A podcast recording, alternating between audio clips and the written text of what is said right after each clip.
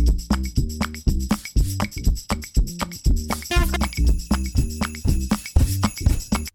PBS Podcast และไทย PBS Radio ขอเชิญทุกท่านพบกับคุณสุริพร วงศ์สถิตพรพร้อมด้วยทีมแพทย์และวิทยากรผู้เชี่ยวชาญในด้านต่างๆที่จะทำให้คุณรู้จริงรู้ลึกรู้ชัดทุกโรคภัยในรายการโรงพยาบาล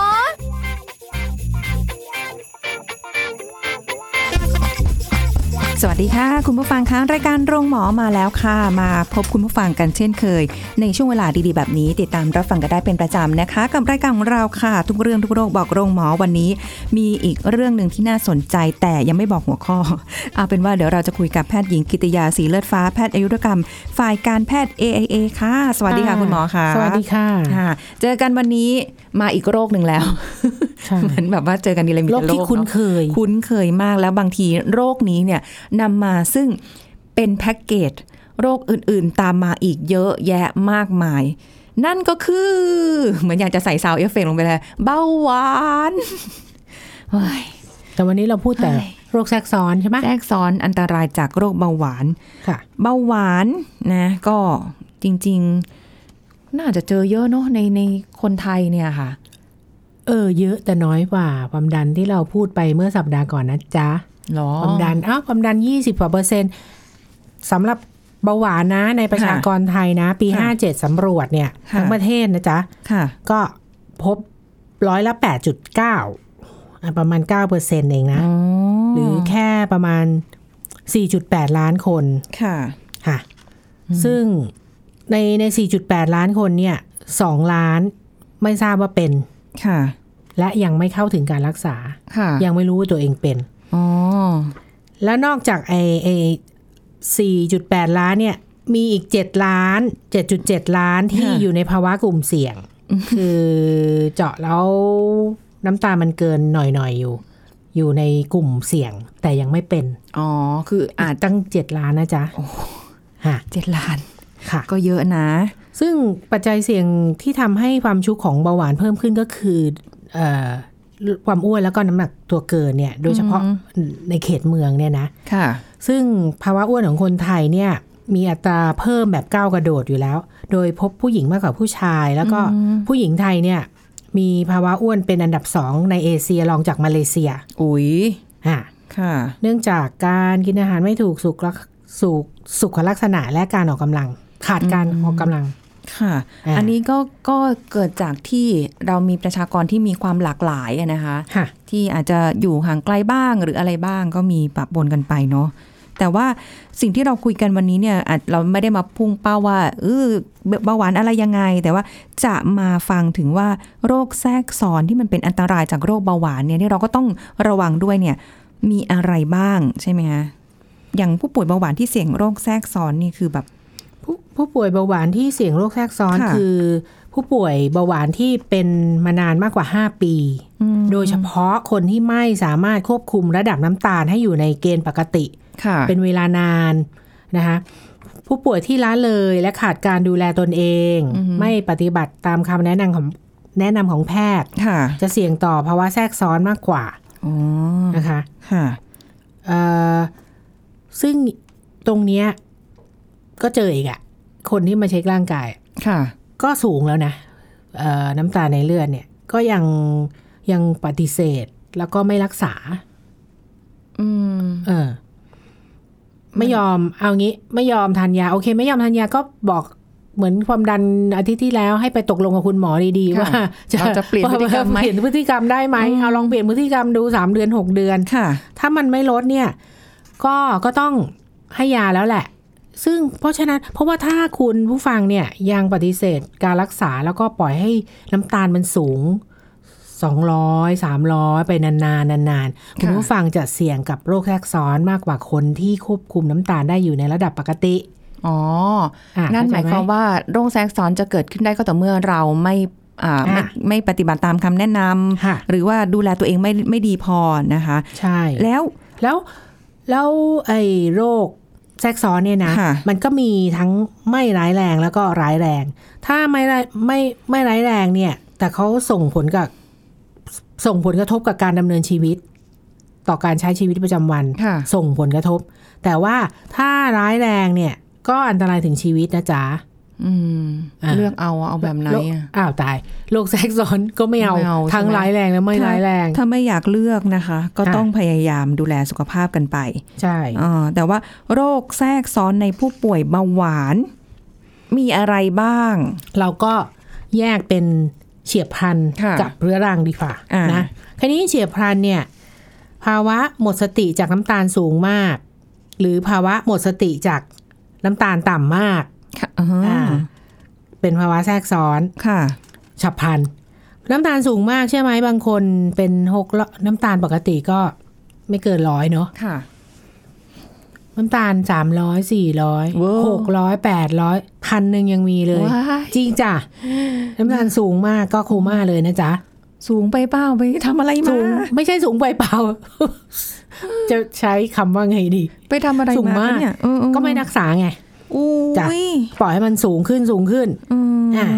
ก็โคม่าได้หมดสติน้ำตาลต่ำก็หมดสติได้น้ำตาลต่ำนี่คืออาจจะรักษาทานยาแล้ววันนั้นไม่ได้ค่อยทานข้าวโดยเฉพาะผู้สูงอายุนะสมมติว่าผู้สูงอายุเนี่ยคุณพ่อคุณแม่ปู่ย่าตายายอยู่ที่บ้านเนี่ยใช่ไหมโดยคนชราเนี่ยก็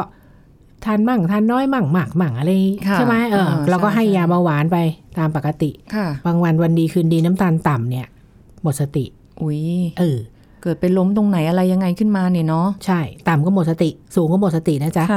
ติดเชื้อก็เป็นภาวะโรคแทรกซ้อนเฉียบพลันเหมือนกันติดเชื้อนะคราวนี้เมื่อกี้เฉียบพลันไปแล้วใช่ไหมคะใช่ค่ะต่อไปเรื้อรังก็พบว่า2ใน3ของผู้ป่วยเบาหวานเนี่ยจะเสียชีวิตจากโรคหลอดเลือดสมองแล้วก็หลอดเลือดหัวใจค่ะนะคะเพราะฉะนั้นเนี่ยโรคแทรกซ้อนเหล่านี้จะทำให้ผู้ป่วยเนี่ยสูญเสียความสามารถในการทำงานสูญเสียคุณภาพชีวิตแล้วก็ยังเสียค่าใช้จ่ายในการรักษาพยาบาลมากมายมันเป็นโรคเรื้อรังอะเนาะใช่ก็ต้องอยู่นานๆก็ค่าใช้จ่ายก็สูงก็ต้องไปหาหมอตลอดบางคนก็พอไปหาหมอตลอดแล้วก็ต้องเดินทางยากเสียเงินเยอะก็ไม่ไปใช่ไหมยิ่งหนักเข้าไปอีกโอ้ยไม่เป็นเลยดีกว่าเนาะฟังเราก็รู้สึกว่าสุขภาพแข็งแรงที่ดีที่สุดเลยเนาะใช่แต่ว่าในส่วนของภาวะแทรกซ้อนเนี่ยที่เรื้อรังใช่ไหมคะก็ยังย่อยลงไปอีกอะคะใช่คราวนี้เราย่อยลงไปอีกนะคุณผู้ฟังอย่าเพิ่งปวดศีรษะนะภาวะแทรกซ้อนเรื้อรังเนี่ยแบ่งออกเป็นภาวะแทรกซ้อนที่มันเกิดขึ้นกับหลอดเลือดขนาดใหญ่กับหลอดเลือดขนาดเล็กหลอดเลือดขนาดใหญ่เนี่ยเราคิดง่ายๆเอาหลอดเลือดหัวใจหลอดเลือดสมองหลอดเลือดส่วนปลายอุดตันบริเวณแขนขาอะไรแบบนี้ซึ่งเป็นปัจจัยส่งเสริมให้เกิดแผลที่เท้าในผู้ป่วยเบาหวานอันนี้คือหลอดเลือดขนาดใหญ่ค่ะอ่ะต่อไปหลอดเลือดขนาดเล็กที่ไหนบ้างภาวะแทรกซ้อนที่จอประสาทตานะค่ะอันนี้ทำให้เลนตาจอประสาทตาเสื่อมโอกาสเกิดตาบอด25เท่าของคนปกติจ้าเพราะว่าแทรกซ้อนที่ไตเสื่อมเกิดไตวายขั้นสุดท้าย20เท่าของคนทั่วไปโอ้โหเพราะว่าแทรกซ้อนเรื้อรังที่เส้นประสาทนะคะก็โดยเฉพาะแล้วมีหลอดเลือดตีบที่เท้าอะไรด้วยเกิดเป็นแผลทำให้ต้องตัดขาหรือว่าระบบประสาทอัตโนมัติเสื่อมเห็นไหมบางคนจะมีเวียนศีรษะหน้ามืดระบบย่อยอาหารขับถ่ายผิดปกติสมรรถภาพทางเพศลดลงในผู้ป่วยเบาหวานค่ะใช่อันนี้คือภาวะแทรกซ้อนที่หลอดเลือดขนาดเล็กค่ะค่ะอย่าเพิ่งโอยสิคุณน้องดีจ๋ายังฟังไม่หมดเลยแค่ฟังเราก็รู้สึกเหนื่อยแทนในการแบบเวลาป่วยเป็นอะไรสักอย่างก็อย่าให้มันเกิดจริงฟังรายการคือการคุยกันบ่อยๆเนี่ยมันจะทำให้รู้สึกว่าแบบเราดูแลสุขภาพคือไม่ได้อยากมาแบบพอถึงเวลาบั้นปลายชีวิตเราต้องมานั่งแบบรักษาตัวอย่างเดียวอะอะไรเงี้ยใช่ไม่ไหวแต่ว่าอันนี้ก็คือมันยังมีที่เป็นแบบรายละเอียดอีกปลีกย่อยนะคะหลายอย่างมากโรคหลอดเลือดสมองหัวใจตีบมาพูดกันภาวะแทรกซ้อนที่หลอดเลือดขนาดใหญ่นะคะก็ได้แก่หลอดเลือดสมองแล้วก็หลอดเลือดหัวใจหลอดเลือดสมองนี่ก็อุดตันนะส่วนใหญ่จะเป็นหลอดเลือดสมองอุดตันไม่เหมือนความดันนะอันนั้นจะพบแตกมากกว่านะคะอย่างหลอดเลือดสมองอุดตันเนี่ยก็โอกาสเกิด โรคอัมพาตเป็น5เท่าของคนทั่วไปนะคะอาการที่พบเราพูดหลายครั้งแล้วแขนขาอ่อนแรงซีกหนึ่งซีกซ้ายทั้งซีกหรือซีกขวาทั้งซีกไม่ใช่ท่อนบนนะอัมพาตนี่คนไม่ใช่ท่อนบนกับท่อนล่างนะเป็นซีกซ้ายกับซีกขวานะคะท่านผู้ฟังครึ่งตัวไปเลยค่ะหรือเดินไม่ได้ปากเบี้ยวพูดไม่ชัดอยู่ดีตื่นขึ้นมาปากเบี้ยวพูดไม่ชัดลุกไม่ได้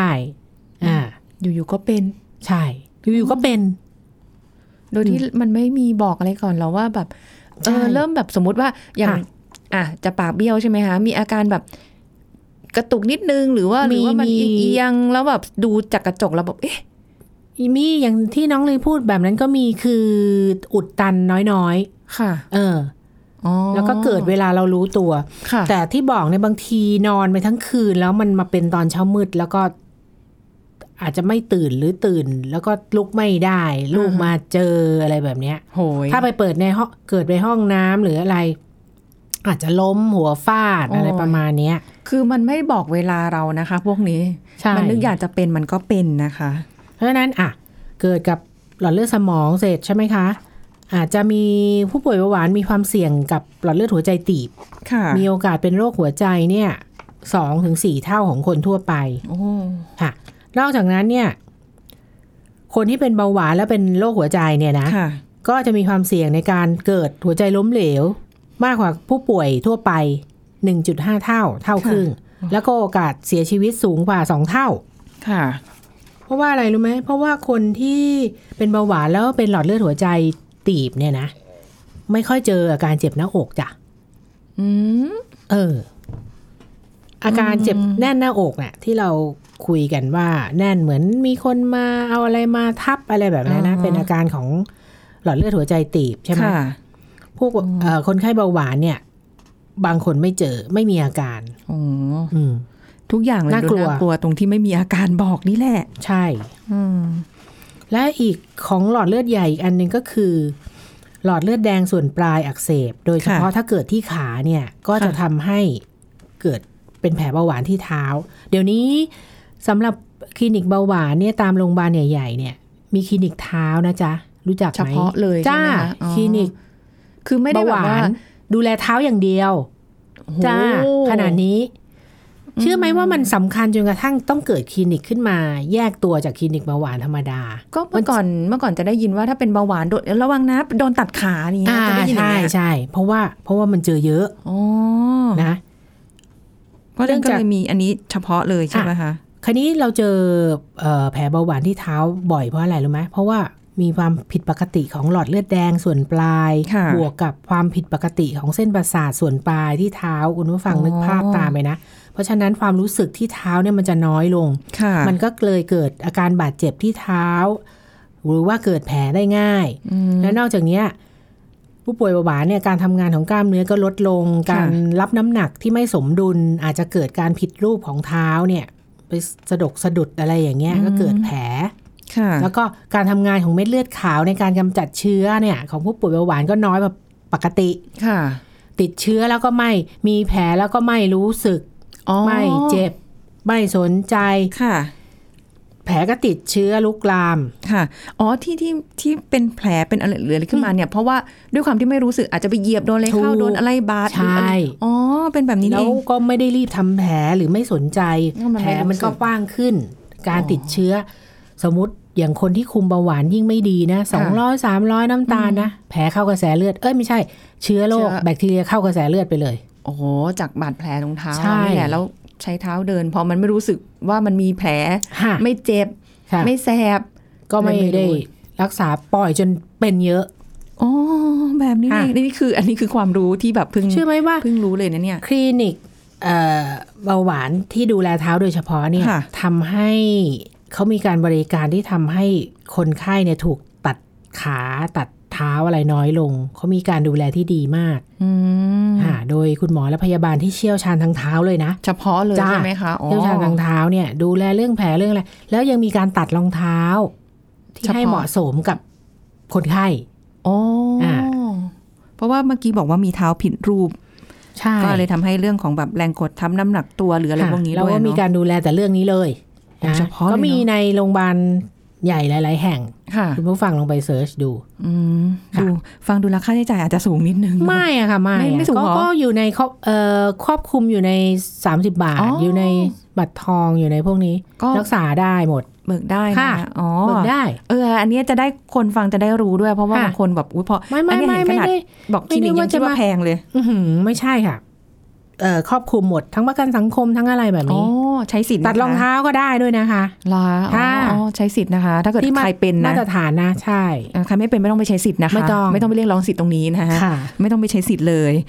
แต่สำหรับคนที่เป็นก็อาจจะได้รู้เนาะมีคลินิกนะคะเอางี้เดี๋ยวจะไปต่อไหมคะยังไม่ให้ไปต่อดีกว่าเดี๋ยวเราคุยต่อใช่เดี๋ยวพักกันสักครู่นึงก่อนนะคะช่วงหน้าเรามาคุยกันต่อค่ะพักกันสักครู่แล้วกลับมาฟังกันต่อค่ะ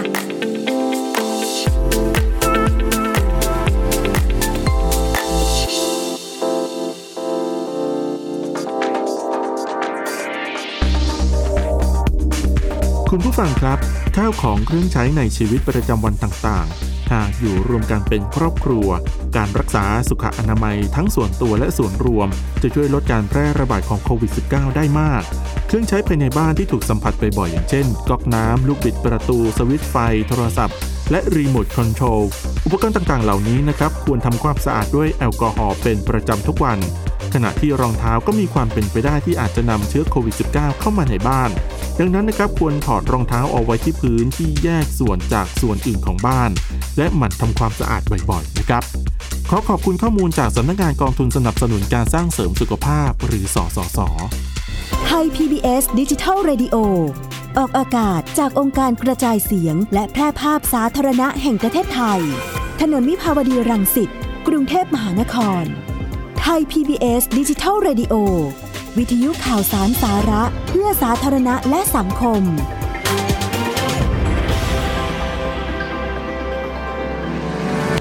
กำลังฟังรายการโรงหมอรายการสุขภาพเพื่อคุณจากเราเอาล่ะค่ะคุณผู้ฟังคะกลับมาพูดคุยกันต่อค่ะสำหรับใน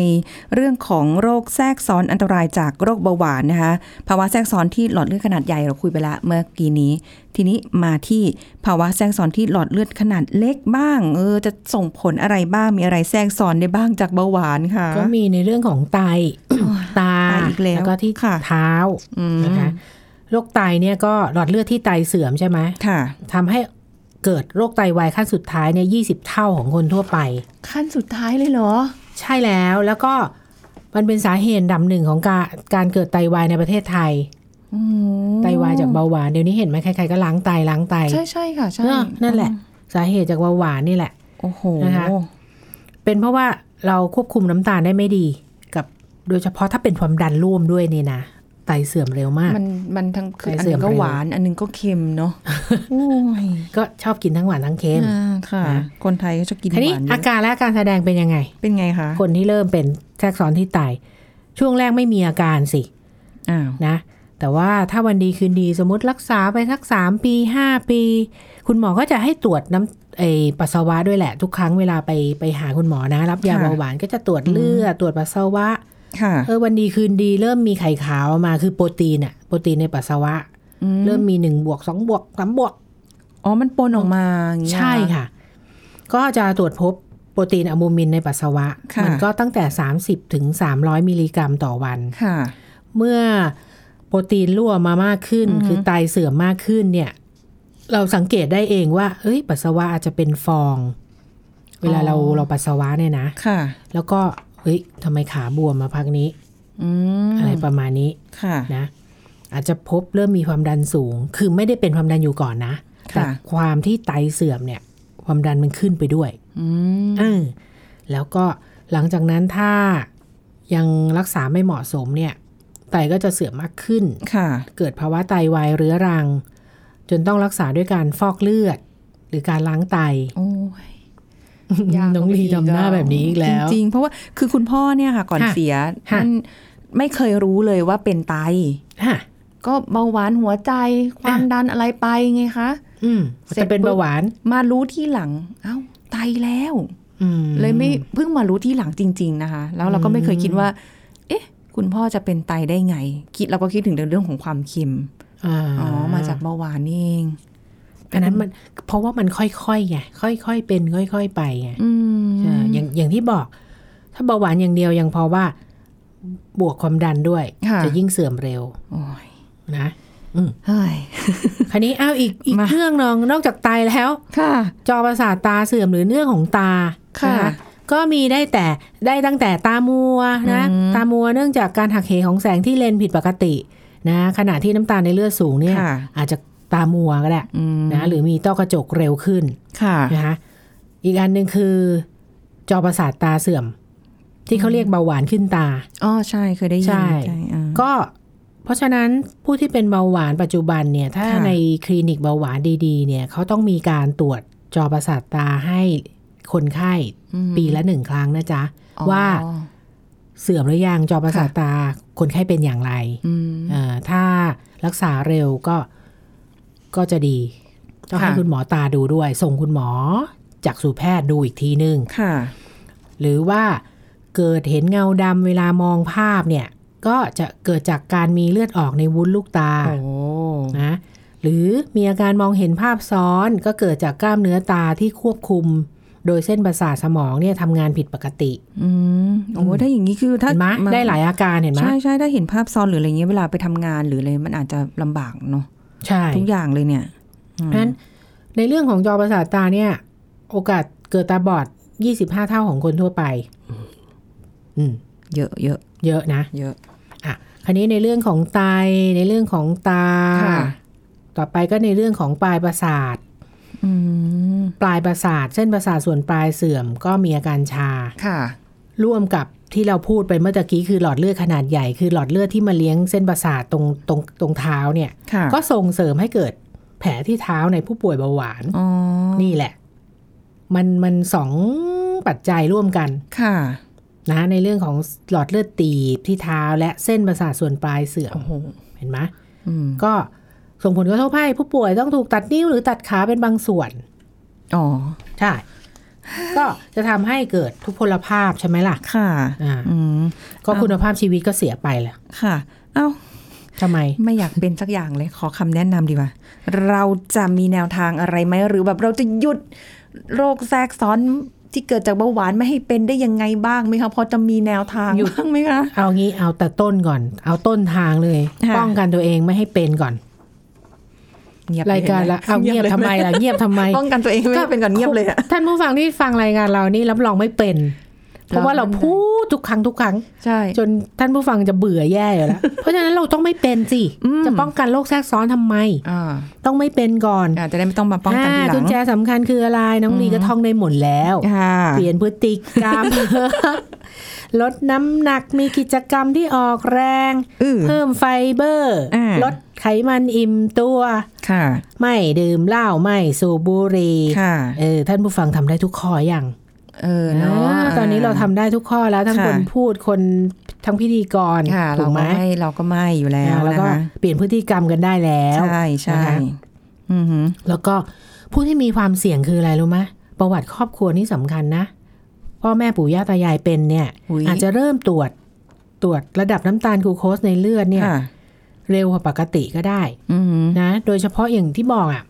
คือช่วงนี้โควิดนะมันก็ยังไม่มีคือพวกที่มีกิจกรรมตามห้างตามอะไรที่เขามีตรวจน้ำตาลปลายนิ้วหรือเจาะเลือดฟรีอะไรแบบนั้นน่ะท่านผู้ฟังเข้าไปเถอะโดยเฉพาะถ้ามีประวัติครอบครัวเนี่ยเข้าไปตรวจเลยไม่ต้องกลัวรู้ตรวจเร็วรู้เร็วรักษาเร็วถูกไหมคะใช่ใช่เพราะนั้นอ่ะโอเคอันนั้นรู้ตั้งแต่ยังไม่มีอาการเนอะโอ้โหโชคดีของเราปริ่มละเอาแค่ปริ่มก็ยังดีถ้าปริ่มปุ๊บเนี่ยปริ่มคือน้ำตาลตั้งแต่100ถึง126เนี่ย125เนี่ยมีความเสี่ยงมากต้องเปลี่ยนพฤติกรรมไม่งั้นคุณเป็นแน่ทีนี้อ่ะบางคนเป็นซะแล้วไม่ทานแล้วอาการเบื้องต้นเป็นยังไงมีอะไรบ้างน้องลีอ๋ออันนี้ต้องแบบว่าปัสสาวะบ่อยที่ได้ยินมาใช่ไหมกินน้ำบ่อยปัสสาวะบ่อยหิวบ่อยอ่อนเพลียตาพร่ามัวนี่แย่แล้วนะจ๊ะตาพร่ามัวนี่อย่างที่บอกเมื่อกี้เลนน่ะไม่ดีแล้วชานี่ก็ไม่ดีแล้วนะคะชาตามมือตามเท้าอย่าให้ถึงขนาดนี้นะแต่หายยากบางสมัยก่อนจริงๆ สมัยโบราณเนี่ยโอ้ยจนแผลหายยากแล้วถึงจะได้สงสัยเบาหวานอ่ะแล้วก็เบาหวานนี่น้ำหนักลดนะจ๊ะน้ำหนักลดโดยไม่ทราบสาเหตุเนี่ยให้สงสัยโรคนี้นะแปลกเนาะกินหวานๆแล้วน่าจะอ้วนแต่น้ำหนักลดไม่ใช่แต่มันผิดปกติแหละใช่เนาะแต่นี่ถ้างั้นก็เอาสั้นๆที่เราจะดูแลตัวเองได้แค่นี้ไม่ไหวแล้วอาการปุ๊บมาตรวจเจอเป็นซะแล้วทำไงพบคุณหมอก่อนแหละเพื่อติดตามอาการแล้วก็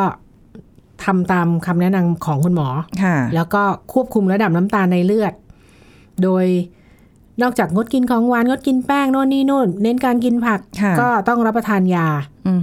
ให้ควบคุมน้ำตาลในเลือดให้ได้นะคะออกกำลังกายเพื่อเสริมภูมิต้านทานไม่ให้เกิดโรคแทรกซ้อนละเลิกความเครียดทุกอันทุกโรคละเลิกความเครียดทำใจให้สบายเพราะว่าความเครียดนะเป็นปัจจัยหนึ่งที่ทำให้น้ำตาลในเลือดขึ้นจ้ะพุ่งได้เชื่อไหมค่ะเพราะว่ายาเม็ดลดน้ำตาลสมัยใหม่เนี่ยผลข้างเคียงน้อยไม่เหมือนสมัยก่อนทานไปแล้วอาจจะใจสั่นเพราะว่าน้ำตาลมันตกเยอะไงเพราะฉะนั้นก็ตอนนี้ยาดีค่ะเราได้ยาดีแต่ก็ไม่ต้องไปกิน ไม่เป็นดีกว่า ไม่เป็นดีกว่าแต่ถ้ากินแล้วต้องเชื่อฟังคุณหมอนะให้คุณหมอลดยานะจ๊ะใช่ๆไม่ใช่ลดเองนะคะ ระวังด้วยนี่โรคแทรกซ้อนนะนี่โรคแทรกซ้อนนะโอ้ยเหนื่อยใจขอบคุณคุณหมอค่ะค่ะสวัสดีค่ะหมดเวลาแล้วค่ะคุณผู้ฟังค่ะพบกันใหม่ครั้งหน้าค่ะสวัสดีค่ะแชร์พูดบอกต่อกับรายการโรงหมอได้ทุกช่องทางออนไลน์เว็บไซต์ www.thaipbspodcast.com แอปพลิเคชัน Thai PBS Radio